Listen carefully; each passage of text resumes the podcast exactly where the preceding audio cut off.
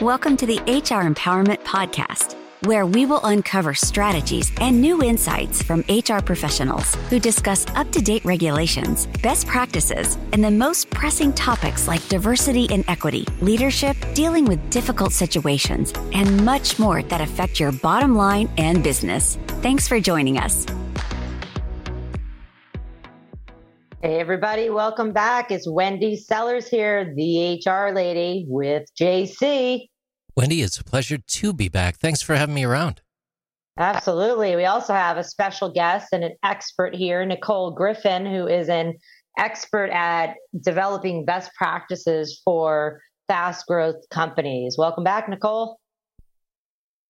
Hi, thanks. It's a pleasure to be here. Thanks for having me back. Yeah, absolutely. Hey, in our last episode, you started getting into you know training managers on you know everything. And one of the things that I, you and i talked about getting ready for this session is ongoing feedback and not you know not comparing it to a yearly review. I hate yearly reviews by the way. I do too. You know you are an expert in the startup world. Uh, do they even do once a year reviews? Excellent question. Not at first. Oftentimes, they don't even do annual reviews, or if they have a review, it's too complicated, and their leadership team, as we mentioned, doesn't have the training. So they don't even know how to provide the feedback with the review if it's too complicated for the further knowledge. So uh, I don't see it. Uh, however, I have worked with fast growth companies to start putting in 30, 60, 90 day check ins and to start opening up that daily, uh, weekly, uh, bi weekly feedback. What, managers oftentimes, I think, don't recognize that, hey, I need to have one on one feedback with my employees to open up that dialogue of communication. Oftentimes, employees and uh, millennials and Gen Z, they may not come to you and ask for that feedback. So, really opening up that dialogue of communication on a frequent basis. And by daily feedback, it could just be sending a text or a chat or an email checking in. Uh, and I, in the past, when we were in offices, I would have leadership who would maybe walk around office to office and say, "Hey, do you need anything from me today?" It's it's kind of a similar thing now that some companies are remote and hybrid. Just finding those ways to connect with your team and and your company. Interestingly, recent research from Gallup highlights the issue of not providing frequent feedback, pointing out that only 19% of millennials say that they receive routine feedback. An even smaller percentage of millennials, 17%, say the feedback that they do receive is meaningful.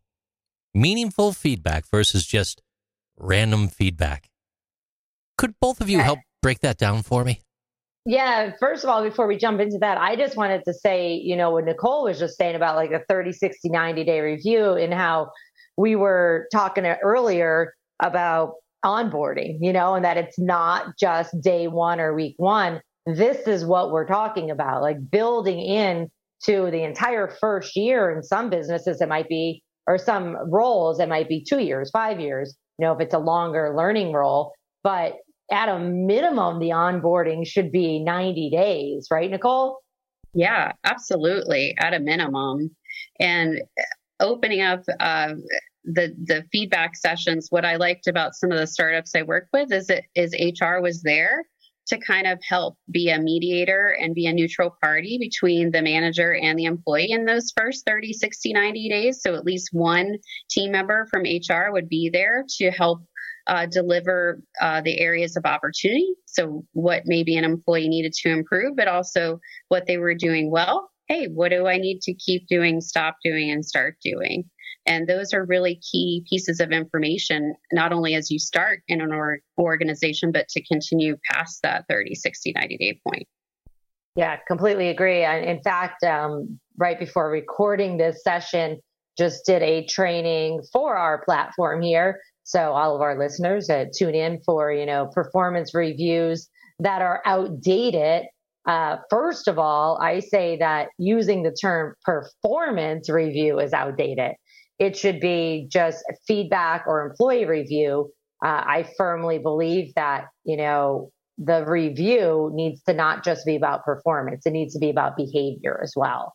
You know, I, I don't know about you, Nicole, but with me, and usually how I get my new small clients that don't have HR, my and my phone rings all day, every day. Nine out of ten calls is because of behavior. It's not because of performance. The the managers, the the small businesses, um, large businesses too, are sitting there twiddling their thumbs, going, "I don't know what to do about this. This person's acting." Um, inappropriate, but we don't have any rules on it. And my first thing is like, okay, let's create some of those rules and those expectations, and then not just create them and shove them in a policy book that nobody reads, we're going to talk about that in a little bit too, about complicated policies, but really training not just the managers on the expecta- expected behaviors and performance in the organization, but then taking that a next step and training employees.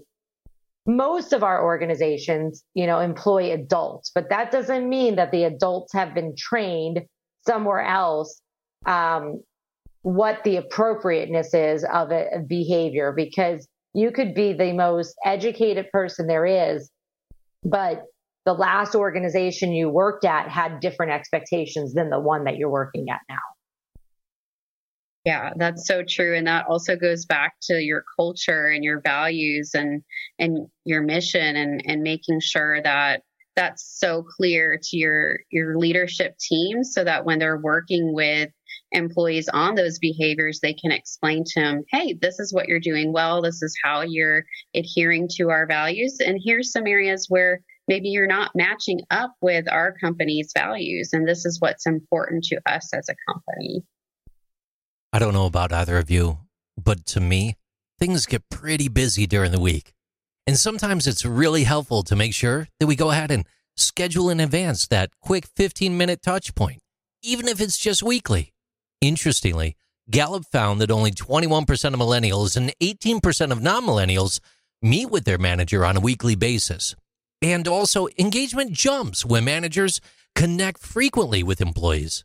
The research found that regular daily feedback simply means that managers should send a text or an instant message, make a quick phone call, or drop by an employee's desk, unless maybe it's at their house, right? For a few minutes and touch base and see how they're doing.